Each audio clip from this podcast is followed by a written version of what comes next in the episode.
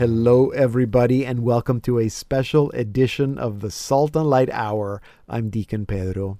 Today, we're going to be going into the Salt and Light closet and pulling out some of our favorite conversations from the winter and spring of 2023. First off, we bring you my featured conversation with Dallas Jenkins. He's the creator, director, and producer of the popular TV series on the life of Christ, The Chosen. You do not want to miss that conversation. After that, we reconnect with singer songwriter Francesca LaRosa, who's been writing a lot of new psalm settings. In our second half hour, we speak with another film producer and director, Don Johnson, about a new series on the Rosary, filmed entirely in the Holy Land. And at the end of the program, we reconnect with singer songwriter Lorraine Hess, who's composed a Mass setting dedicated to St. Catherine of Siena.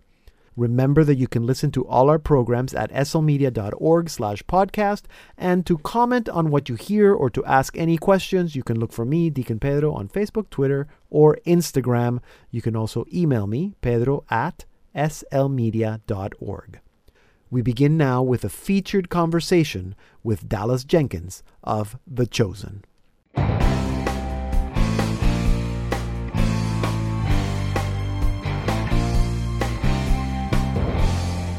I'm sure you've all heard of The Chosen. It is the first ever multi season series about the life of Christ, seen through the eyes of those who knew him. The Chosen is completely crowdfunded. $10 million was raised for season 1 and over 40 million funded seasons 2 and 3. Episodes of the series have been watched over 400 million times. The Chosen is created, directed, and co written by Christian filmmaker Dallas Jenkins. As the series released their third season, I had the chance to speak with Dallas Jenkins. You're going to love this conversation. He told me about growing up and how he was inspired by One Flew Over the Cuckoo's Nest and The West Wing, and how the show has strengthened his own faith. We talked about how it all started, how they write the series, and what's new in season 3. He also reveals how many more seasons there will be and what we can look forward to.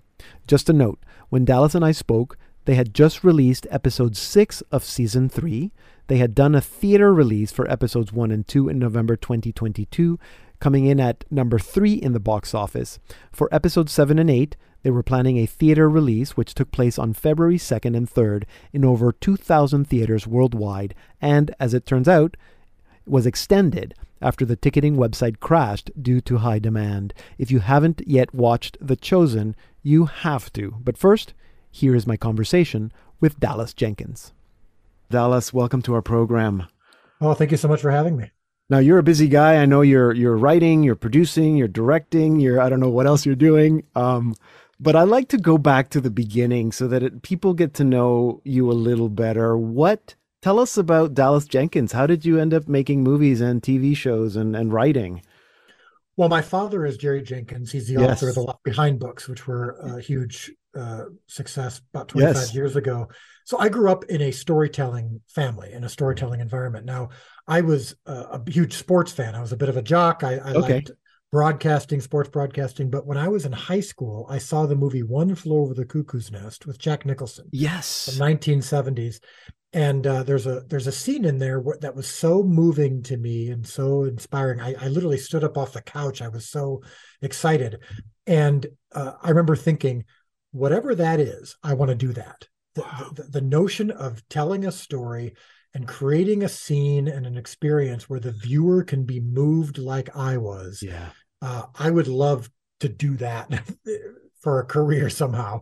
And that's when I started getting really into movies, really into TV, right. and started to want to to to tell those stories myself. Yeah, what a great story, and and not so much to end up, I mean, doing the work, but actually doing the work that I think is inspiring others. I can right. imagine young people watching what you're doing now and and thinking, when I grow up, I want to do the same thing, tell stories that move people. Um, how did the idea for the chosen come up? Well, I had been doing uh, some short films and vignettes for my church uh, 10 yeah. years ago. I mean, in fact, that's where I met Jonathan Roumie, who plays Jesus. Okay. I did I did a short film for our church's Good Friday service about the crucifixion. And okay. just like The Chosen, it was from the perspective of different characters. So it was this case, it was a perspective of the two thieves on the cross. Mm. And so when I was auditioning uh, and casting for that for those roles, that's when I discovered Jonathan. And when he auditioned for Jesus, I was completely blown away, like everyone is now. And so we've done over the course of six years or so before The Chosen even existed, a few vignettes and short films about uh, stories of Jesus, but from different perspectives. But they were short, they were just intended for our church. Yeah. Then while I was doing a short film, another short film for my church's Christmas Eve service, this time Jonathan wasn't in it. It was about the birth of Christ. Okay. From the perspective of the shepherds. It was done on my friend's farm in Illinois, 20 minutes from my house. It was real small. And uh, while I was doing it and loving it and realizing there's something here, this idea of taking the time to develop some of these backstories and the yeah. context of the time, the cultural context, the historical context, yeah. some of the things that scripture doesn't talk about, but we know were there. And so uh, at the time I was binge watching TV shows with my wife, and I thought, man, you know, there's never been a there's never been a multi-season show about the life of Christ. There's been movies, there's been miniseries, and they always go from Bible verse to Bible verse, miracle to miracle. You never really get a chance to take the time to develop any mm-hmm. characters or uh, connect with any people who encounter Jesus. It's always just Jesus healed this person, and then he healed the next person, and you can appreciate that because it's the Bible on screen, but unlike a normal show or movie that you'd watch, there isn't really a visceral or emotional connection with the people uh, in the story. And and oftentimes we see Jesus as a stained glass window or a statue, or if you see him in a Bible show, typically very stoic. So that's where I had the idea for it. Mm. But I but I was coming off of a big career failure. I didn't even know if I'd ever make another movie again.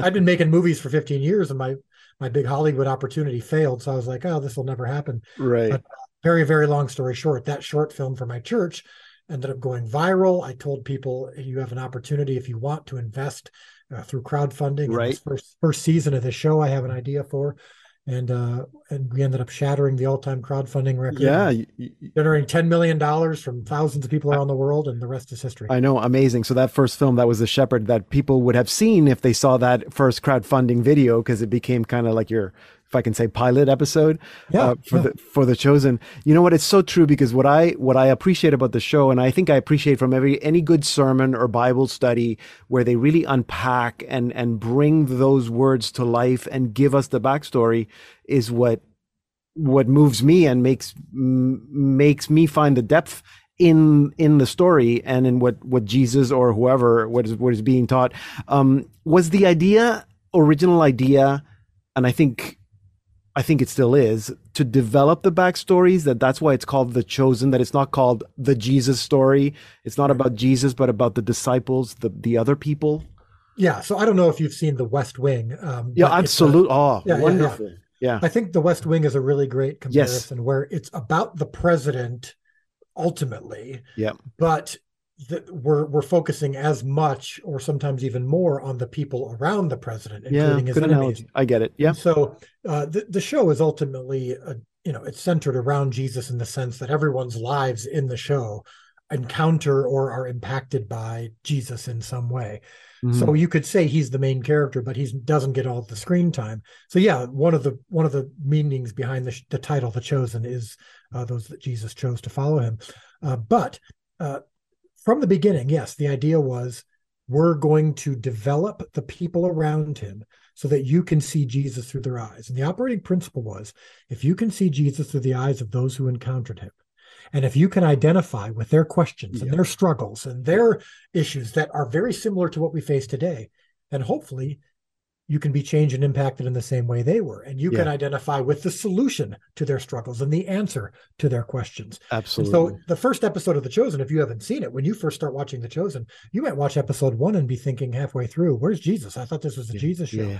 we're introducing you to simon and to matthew and to mary magdalene and to nicodemus before they encountered jesus so that when he does show up mm-hmm. the impact is actually really powerful because you've experienced their yeah. lives and then when jesus shows up it feels like a, a respite a, a yeah. you know a, a, solution it's so true and i don't know about anybody else but i have a hard time identifying with jesus so right. i like that you're giving us other people that we can identify uh, with and you know like simon and his wife eden and all that um is has that been hard to stay focused on the disciples and the other characters and not focus more on jesus well I, sometimes but i wouldn't call it hard i would say we we really try to let the story become inevitable meaning uh, when we're writing and developing the season Uh, we start from okay, where is this story going, Okay. and and what do we have to say? But we start with the end. So we, when we first sat down to map out the seven seasons of the show, we started with the end of the series. Where are we going in this story? So obviously, spoiler alert: the, the Yeah. resurrection and the aftermath of that yeah, we know the and- ending. And and we know uh, Jesus's death and, and you know, crucifixion. So, and the, but we also know some of the characters around Jesus at that time. So we know, for example, Nicodemus ultimately was someone who helped in the burial of Jesus Mhm. and gave lots of money towards uh, that process. We know where Simon Peter was. We know where Mary Magdalene was. Well, we're going to work our way backwards to when they first met Jesus, and so we're going to go all the way back. So even in the first season, we knew where the first season was going to end, and then we worked our way backwards from there. Yeah. We knew where episode one was going to end. We worked our way backwards from there, so that w- we know where we're going. So uh, the story that's that we're developing, it's a really good question. I wouldn't say it's hard to focus on the the supporting characters uh, because we're following their stories, and we're also following Jesus' story, and we know Mhm. where it's going. So the, Mhm. the the process is just simply how do we get there, and uh, we know that uh, in the story itself, there are lots of things that maybe aren't given lots of time in the Bible, but we have lots of room to give time to in the show. Yes. For example, the Roman occupation, which isn't t- talked about a ton in the Gospels because all the readers at that time would have known exactly, they wouldn't Mhm. have needed any explanation. Well, we're giving you the backstory and the Mhm. context of the, the Roman government, the how they related to the religious leaders, all of those things that we really have a time to develop. And those things impacted our main characters. So we have storylines that we can develop that aren't necessarily directly from scripture, but absolutely these characters would have been facing at that time, which enhances what Jesus came to do. And you, Exactly. like a good sermon, can give you, oh my goodness, a light bulb. Exactly. I, have read this verse a hundred times. It- it- it's meaningful, but I, I didn't know how meaningful it was until I understood the context of the time. Absolutely. Um, one last question, Dallas. How has this experience helped you deepen your faith or your understanding of Scripture and maybe your relationship with Christ? Yeah. Uh, well, uh, uh, there's two ways. One on a macro level, I'm just because I'm doing the show, I'm doing more research than I've ever done. And so I'm experiencing some of these things that you experience as a viewer, where sometimes there's that light bulb moment of, oh my goodness, I don't think I ever knew that uh, during this time, Pilate was uh, doing this to the Jews, or I didn't realize that the Pharisees, the, the different sects of the Pharisees, and uh, and Sadducees and Essenes and Hellenists and all the different Jewish all these references that Jesus makes sometimes that I don't understand as an American Gentile 2000 years later but once you understand him, you're like oh I got to get that into the show because that really un- unlocks things for me. But but the second thing is in my personal relationship with Christ is the realization of just how personal Jesus was. You know this as a as someone who's counseled people is that when Jesus called people to follow him or when he healed their physical diseases, those stories in the Gospels, they were always very specific Mhm. to that person. Mhm. He wasn't just saying to a group of a thousand people, all right, everyone come follow me. Or he wasn't just saying to a thousand people, you're all healed at once. He he saw their specific need. It wasn't always just physical, sometimes it was spiritual as well. And when he called people, he called them in the way that they needed to hear. He was a personal God. Yes. And so that intimacy, you see that in the show. Whenever the Jesus has an encounter with someone, we we we make it very focused, very personal, almost as though Jesus is talking to you, the viewer.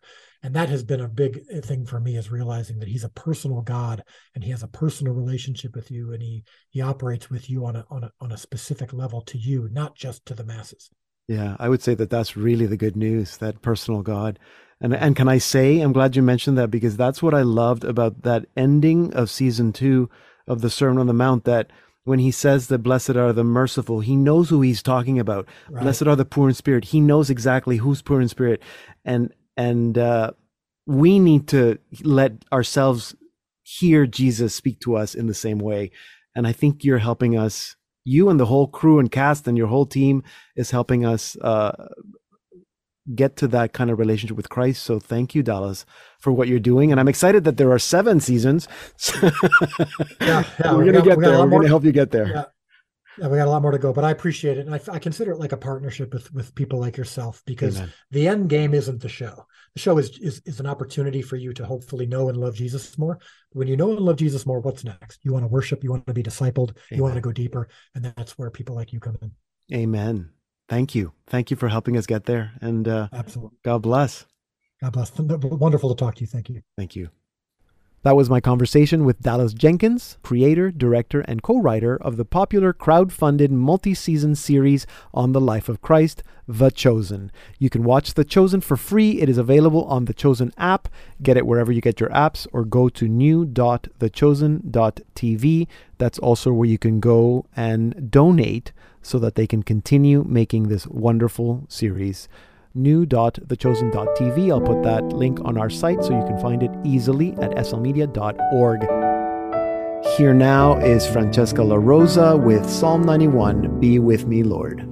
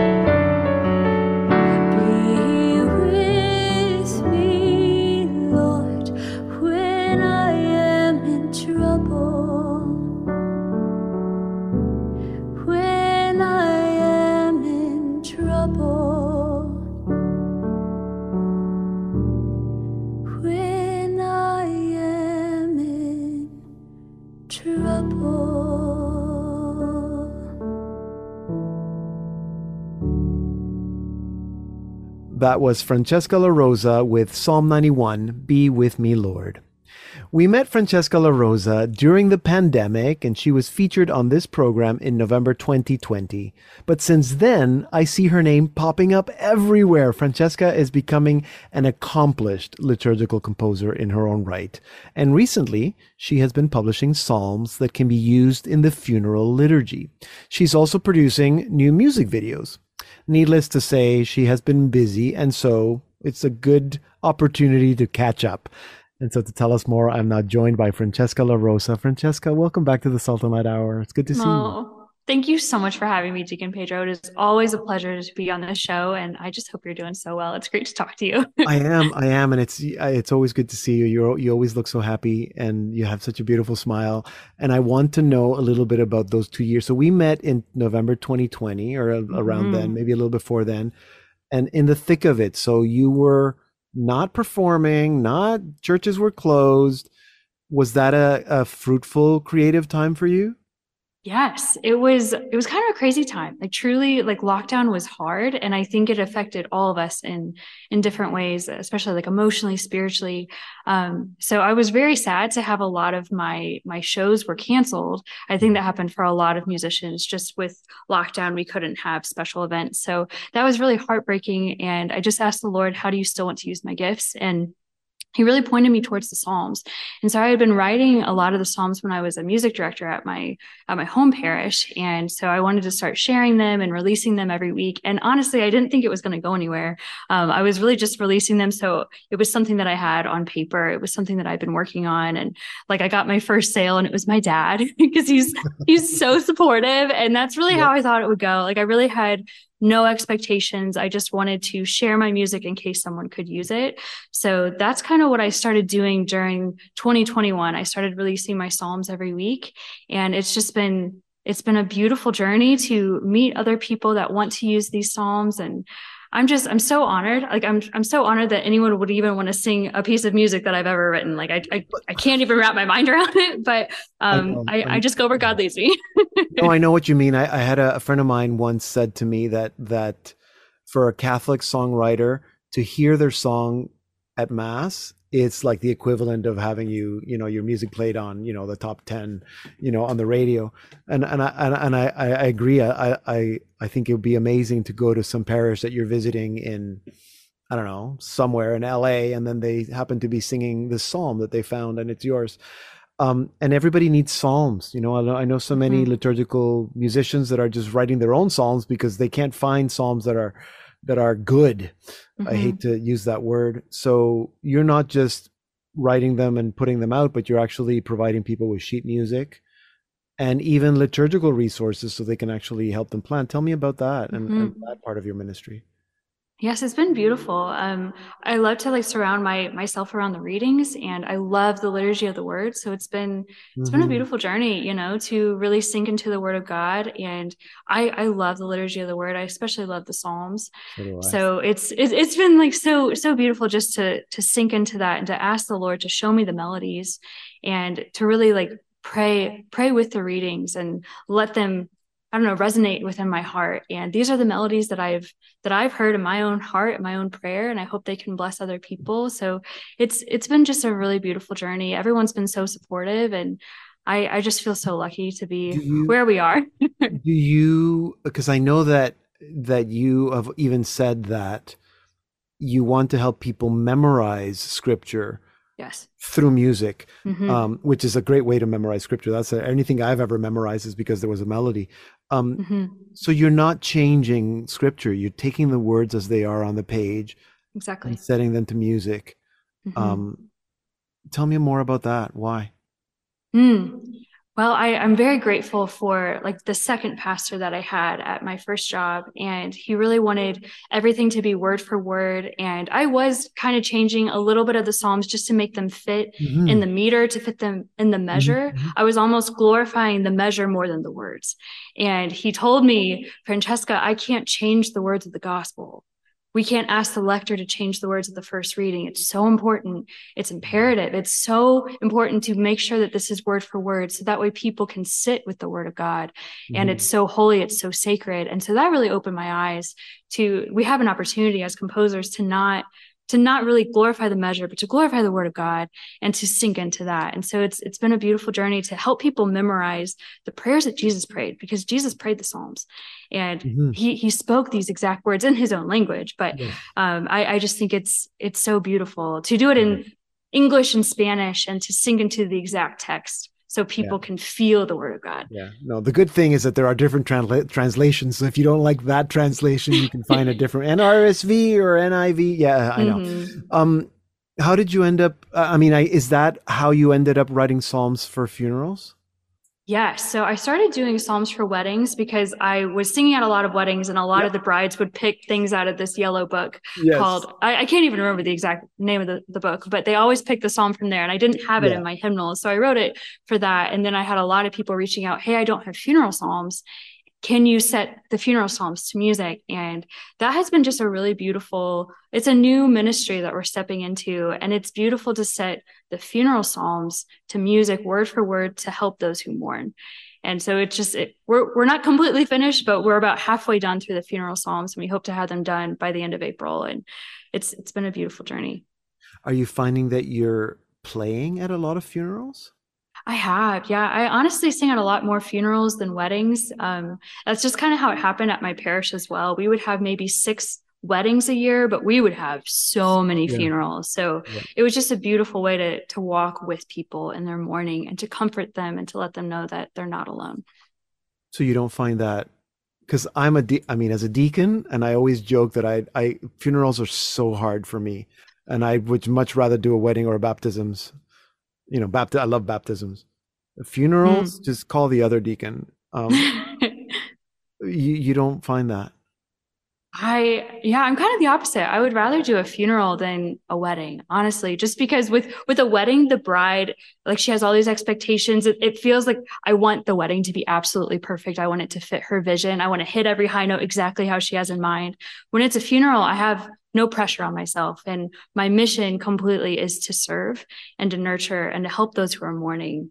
And I, I just really like to sink into funeral ministry. And I think it's pe- people really need a friend during that time. Yeah, they do. And music is so important at that time, I think. What a beautiful calling. Oh, thank you. If I can, if I can call it that. Yeah, beautiful and important. Um, Thank you. I know you've been doing more music videos too, and some are lyric videos, but some are just good old music videos. Why? Why make music videos? Mm. So truly, like with the pandemic, it was amazing of how much people missed faces. Like that was like the biggest thing that I found. Like I know we, people were doing a lot of Zoom calls, but I started releasing lyric videos, and they didn't do as well as the ones with me present. And I think yes. people just missed faces. They missed having someone there. So um, truly like I never wanted to be a YouTuber. I really don't like to be on camera. I really don't. Put me in an organ loft, I'll be there all day. I love it. But to be on camera is not like my favorite thing in the world, but it's something that God has really called me to. So we have an opportunity through online ministry to do music videos and to to share our songs in a different kind of way. So we're starting to step into that. My husband is a jack of all trades. Like he can okay. do anything. So he has been my music producer this entire time. I could okay. not do any of this without him. So he has been a music producer and so something that he's felt called to is to start doing videography. So okay. he's like I really want to do music videos, Francesca. So that's what we're stepping into. This is something that he really wants to do and we're just asking the lord to lead us in that. It's true and it's it's hitting some people watch videos and they wouldn't listen to to music and and so it's right. another way to to to find uh to reach other people. Um oh, thank you. so um francesca thank you. I look forward to more music from you. Um when you finish the psalms let us know. And uh and then yeah also some of the music videos that i'm i'm really enjoying. So thank you for that and thank your husband for that. Oh thank you anyway, thank you. Thank you for uh, being with us today, Francesca. Oh, thank you. Such an honor and blessings to you and your ministry. I love everything you're doing. Thank you. You too. You can learn more about Francesca LaRosa, purchase her music, the sheet music, find all the other resources at her website, francescalarosa.com. And to listen to this interview again or to hear the rest of the program, go to our website, slmedia.org slash podcast. And here now to take us out is Francesca LaRosa with Holy Spirit Prayer. Breathe in me, O Holy Spirit,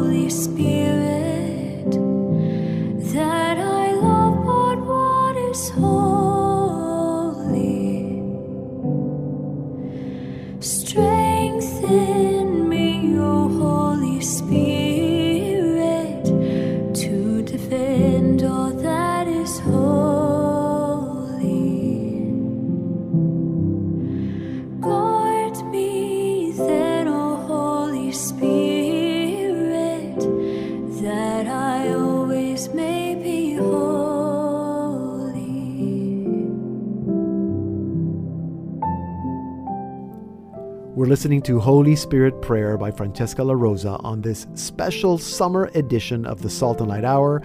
I'm Deacon Pedro. Check out our website at slmedia.org slash podcast.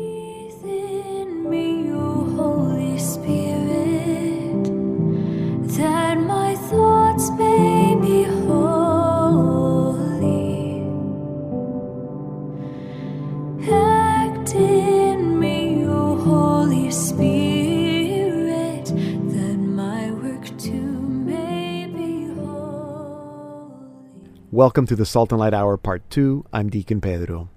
I don't know how you feel about the Rosary, but despite what our church, church fathers, and many saints have to say, many people struggle with the idea of praying the Rosary and with actually praying the Rosary. But it doesn't have to be that way.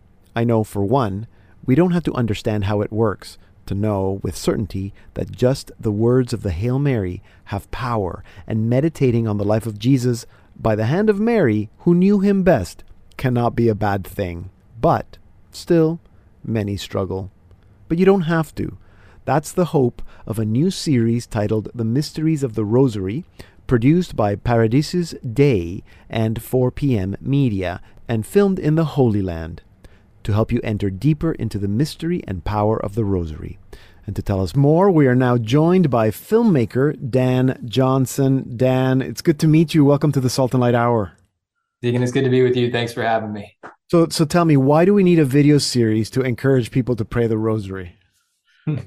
That's a great question. Uh, First and foremost, I'd say because uh, it was inspired through prayer, and that that would be the why uh, that started this whole project. Yeah. um, but the other I would say is is you know I think all of us can look around at the world and you know say that that prayer is needed. You know this is the time for prayer, and the the Rosary is specifically is a prayer that um, each of us can pick up, and uh, Padre Pio describes it as the weapon of our times. Right, Mhm. that um, this is a powerful um, taking our our needs, our desires uh, to Our Lady, and allowing her to take us by the hand to her Son Jesus through praying the Rosary. Um, there's no better and, and even uh, simpler way uh, to be able to engage in our faith uh, than to do that, to pray the Rosary. Yeah, absolutely. So, so that the, that the idea come first and then the prayer, or that the prayer come first and then the idea? Like, how did you come up with this? Like, hey, let's just do a video series. Yeah, that's generally how I live my life. Hey, let's find some video series. Um, but no, so Mark Hartfiel, who's the vice president of Paradisus Dei, Yeah. um, so he wrote this, and and he's a good friend of mine. We went to Franciscan University together, Yeah. and he had incorporated the Rosary uh, over the past several years into his daily prayer life, praying specifically for his family. Mm. And one day, as he finished, uh, he felt the inspiration, uh, and, and this is not his his thing. He does not do video work, and he felt the inspiration of the Lord's call uh, to do a series on the Rosary. So before telling anybody else, he picked up the phone, he called me, and uh, and said, "What do you think?" And so of course I jumped at it. So yes, there's Yeah. needed. It's um, it would be beautiful to do it in the Holy Land, um, and then coupled with his meditations um, are just beautiful. So it's kind of a no brainer, but inspired inspired through prayer. Well, and I was going to ask you about the Holy Land. So, was that part of the original idea, that inspiration that Mark had of sh- filming in the Holy Land, or is that something that came afterwards through prayer? No, I think that was part of the original inspiration. Yeah. Uh, knowing that uh, my company, 4PM Media, had already filmed a project called Metanoia. Um, we had filmed in the Holy Land with Father Dave Pivonka. Yeah. And Mark is good friends with Father Dave as well. And so when the inspiration came, he said, Oh, you know, Dan's a good friend. He's already been there. He's done this. And to be able to couple the mysteries with the place itself would be uh, just perfect. Yeah, of, of course, and and what a great way to. I mean, all the mysteries that we are meditating when we pray the Rosary took place in the Holy Land. So I think that that makes perfect sense. Um, so so how does it work, and how many episodes are you working on? So the first series that we did, it's the Mysteries of the Rosary. This section is the Sorrowful Mysteries. So there's Okay. seven episodes. There's an introduction, introduction, which is more of an introduction into the Rosary itself, Mhm. why we pray, why it's powerful, why now. Then there's each of the five sorrowful mysteries. Uh, each has its own episode. And then the last one um, is called Pathway to Paradise, and it's sort of the conclusion. What do we do now? Okay. uh, this, you know, um, empowered with this information and this uh, these visuals and these stories. What do we do now? Um, so each one follows each one of the um, five in the middle follows the mystery, and we go to the places where the mystery takes place. Okay, that thank you for explaining that because I was thinking, okay, there's five mysteries, but there are seven episodes. Um, that but that makes perfect sense. Um, so is the idea that this is giving people kind of like background information or is it more meditative so that people can then take whatever they learn and and I've watched a few of them and I can say that they totally have inspired me to think about how I'm addressing the mystery or, or, or approaching the mystery from a different perspective. So is, is, is that the hope?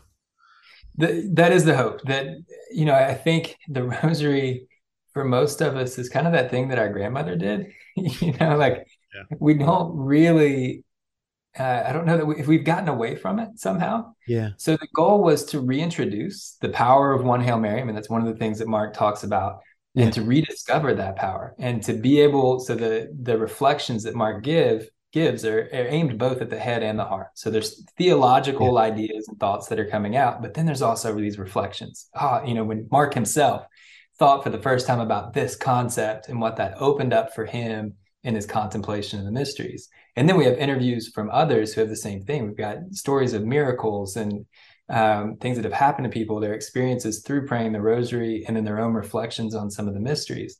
So it's meant to draw our hearts into uh, the mysteries and to create the desire for us to pray more. So that inspiration to pray the rosary more, then you can dive into the theological elements, yeah, uh, which are also kind of brought in through the series as well. Yeah, no, that that's a beautiful way to put it. That it touches. I mean, it touches the head, and some of us are like I am very kind of like I love. Like I, I get my heart is moved by when I get like, wow, that's so intellectual. Cool idea. Yeah, um, yeah, yeah, exactly. But at the same time, it's touching the heart. Um, um, you worked on this I mean, I'm sure a, a, lot that you've spent on this. I don't know where you were with your personal rosary journey, but uh, I mean, how did it help you? Did you learn anything new? Did did you oh, did it transform you in a way in any way? Yeah, for me growing up, the rosary was a very strict time. And so my so it was you kneel, you pray, you you know, you do and so it, there was kind of this rigidity to it. And yeah. so I think as I grew up and got older, there was a little bit of a hesitation to the rosary. And um, so re-engaging, you know, and over time, I've got seven kids. So I would pray the rosary and, and over time, I occasionally would pray the rosary for my family and, and those kind of things because it felt like the right thing to do, right? Mm-hmm. It's like a duty to it. Like I feel like Mary likes this, I should do it, you know. And, but in engaging this story with Mark and thinking and reflecting more on it, why what have i been doing? Like why isn't this a part of my my everyday life? Why isn't this a part of what i do for my family specifically drawing them together to pray but also um, praying intentionally myself praying for them praying for each one of the members of my family? Um, so huge inspiration for me to in- incorporate this more regularly into my prayer life. Yeah absolutely. Dan thank you so much for telling us about it today and for, I mean for working on it and for for being a, a, a, one of those men in the church that are encouraging other men and families to uh, to pick up this this beautiful prayer that's also a, a weapon. Um, I hope that it's inspiring others to uh, to maybe pick up those beads if they haven't in a long time. Um, yeah. Thank you so much, Dan, for what you do. Thank you for having us and continue to pray for us. We're we're working already on the joyful mysteries, which will come out this Advent. So um, please keep us in your prayers and thank you for having me. Amen. Dan Johnson, he's the co founder and creative director of 4 p.m. Media, and he's also the director of the Mysteries of the Rosary series. You can learn more about the series and watch it for free at therosaryseries.com. If you missed any part of this conversation or to listen to the rest of the show, go to our website, slmedia.org slash podcast. And here now is Lorraine Hess with Darkness Cannot Overcome the Light from her album See the Light. When the only sound we hear is our lonely beating hearts, when the ones who call us friends aren't friends at all, we recall your suffering and we see an empty tomb and we know that darkness cannot overcome the light. And we find hope, and we find peace. And we find strength in the weakness of our lives, and we find joy when we have find the light in the risen Christ.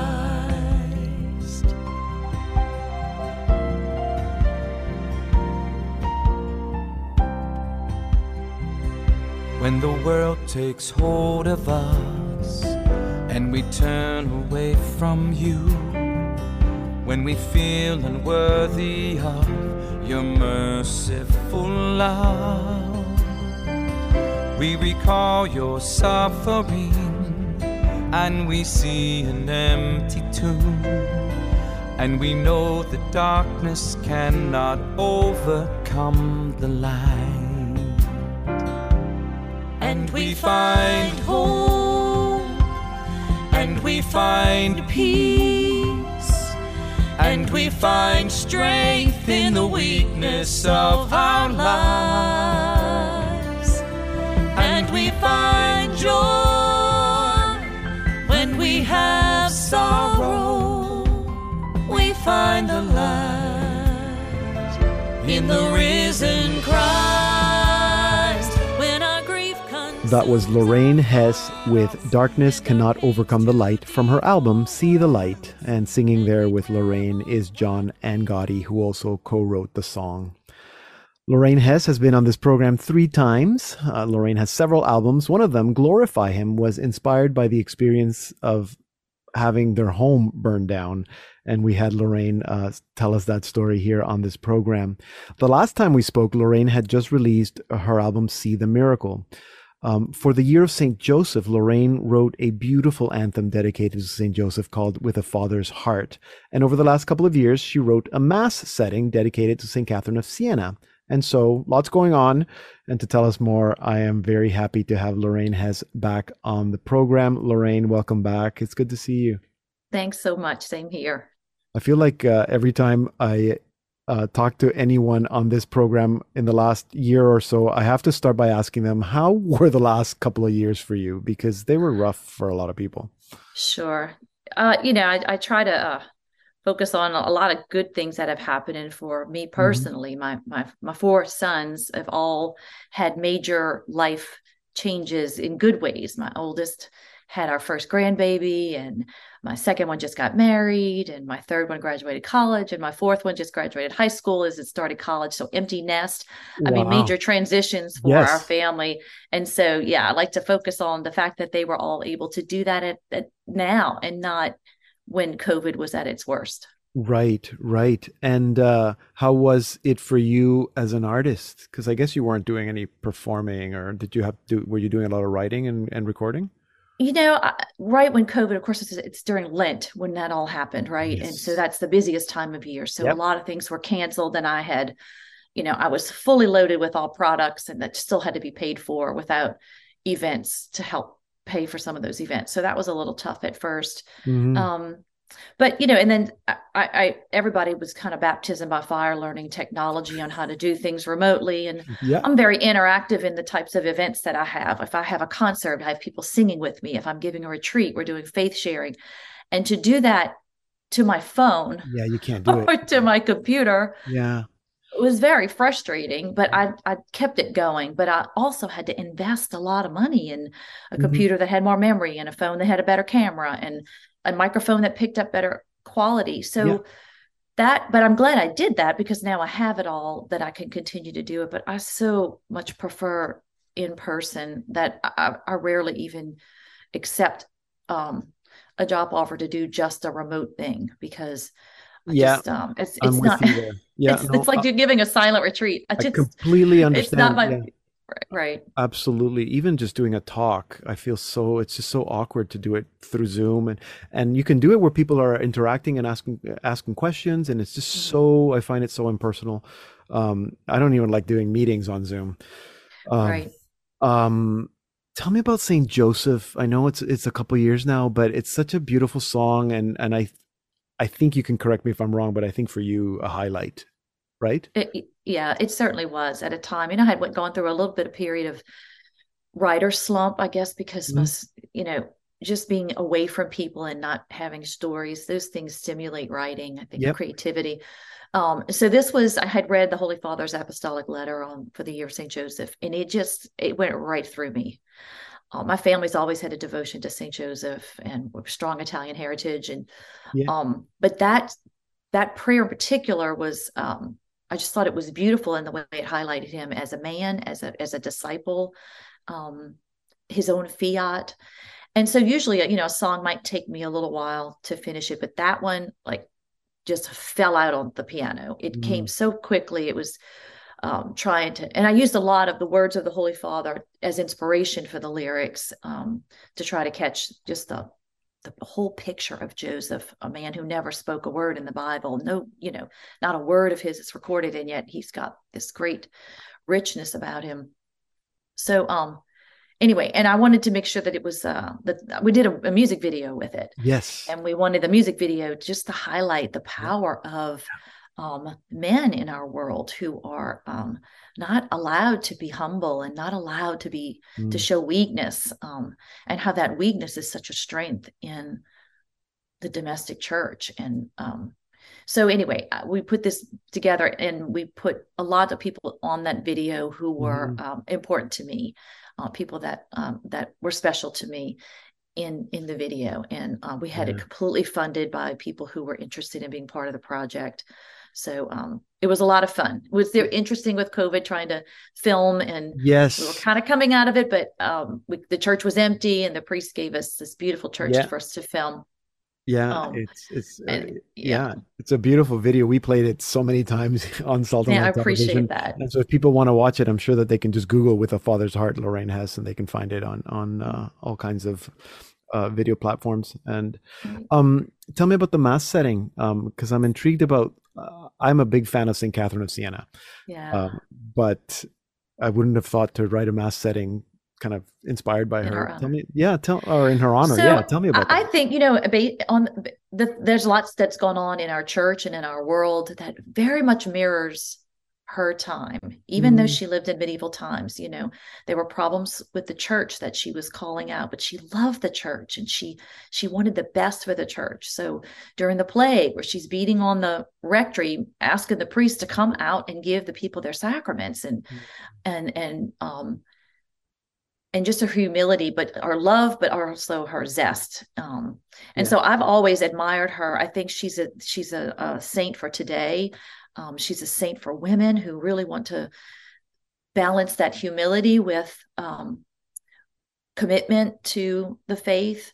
Um, so she was very instrumental in my life. She's she's the patroness of my high school alumni. So I went to a Okay. a, Domin- Dominican high school here in New Orleans. She's the patroness um, for the alumni, and then I am the music director at St. Catherine of Siena Church. But I don't think is any coincidence that I ended up there. Right.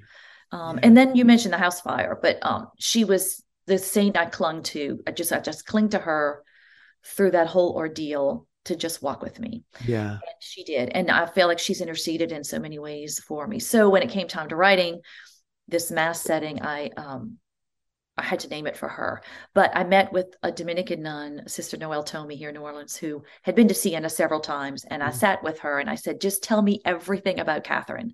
Like, what would this music need to sound like for her to approve?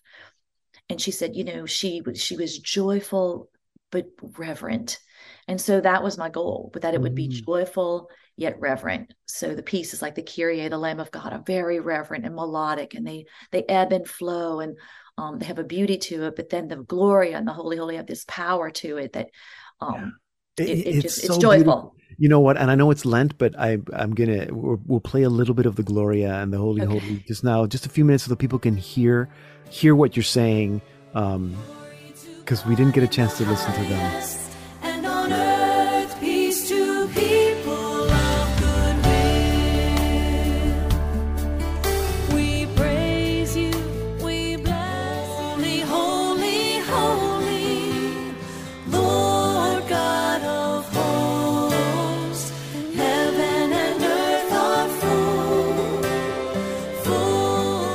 That's a little taste of the Gloria and the Holy Holy from the Mass of St. Catherine of Siena by Lorraine Hess. uh, who is my guest right now. Lorraine, in the little time that we have left, uh, you're also dedicating.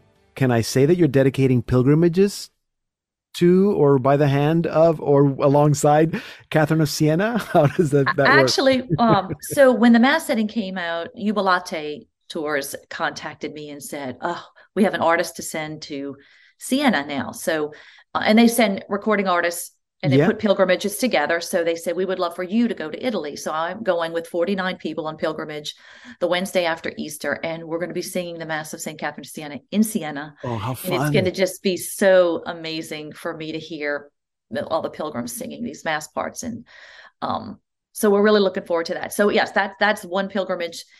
The first one that I'm doing with Jubilate happens to be to Rome, Siena. Siena, and um, Assisi and Okay, is there still space? Can people still register? Or is is it closed? No, it's closed. It filled Yeah. up very quickly. Uh, We're looking at doing another tour Okay. um, in the following year. But All right, so people can can can go to your website now, lorrainehess.com, and they can start start getting ready to see when when you announce the one for next year. Um, Lorraine, thank you, thank you for what you're doing. It's good to see you and to chat same and to, to catch up and and I must say, mass settings I think are a difficult thing, and and there's very few that move me personally Mhm. as as a if I can say this as a as a score for the mass that actually serves the mass and helps me enter deeper into the mass, and I think yours yours does that. Um, Oh, appreciate that. so thank you to you, and thank you to Saint Catherine of Siena. yes, amen. She's great. All right, um, take care and uh, congratulations to your your Same boys and you. everything that's happening. And uh, maybe next time I can go on the pilgrimage with you. Oh, that sounds great. I'm going to hold you fun. to that. All right, let's do it. Have a great day. You too. You can learn all about Lorraine Hess, purchase her music, and learn about the pilgrimages at her website, lorrainehess.com. And it's Hess, H E S S, lorrainehess.com. If you missed any part of our conversation or you want to listen to it again, just head on over to our website, slmedia.org slash podcast. And here now uh, to take us out is Lorraine Hess with that song that she was talking about, uh, dedicated to St. Joseph, with a father's heart. Quiet,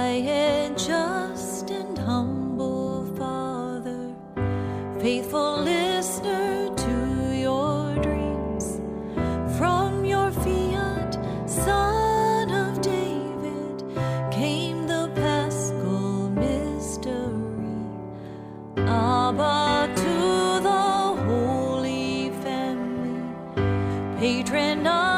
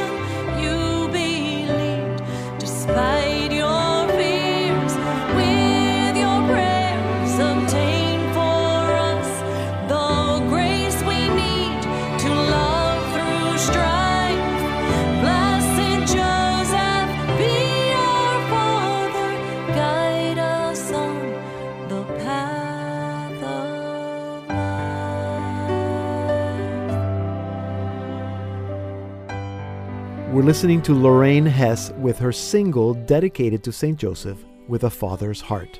And that concludes this special summer edition of the Salt and Light Hour. Remember to visit our website, slmedia.org. That's where you can listen to all our programs and not just podcasts. There's a lot of content there, videos, and our blog, which includes my column, Deconstructing. That's also where you can find out everything you want about Salt and Light Media and how you can support our ministry because we cannot do this program without your financial support. That's slmedia.org. If you have any comments or questions, you can send them. Email me, pedro at slmedia.org, or you can find me on Facebook, Instagram, or Twitter. Thank you for being with us today. I'm Deacon Pedro, and this has been a special summer edition of the Salt and Light Hour.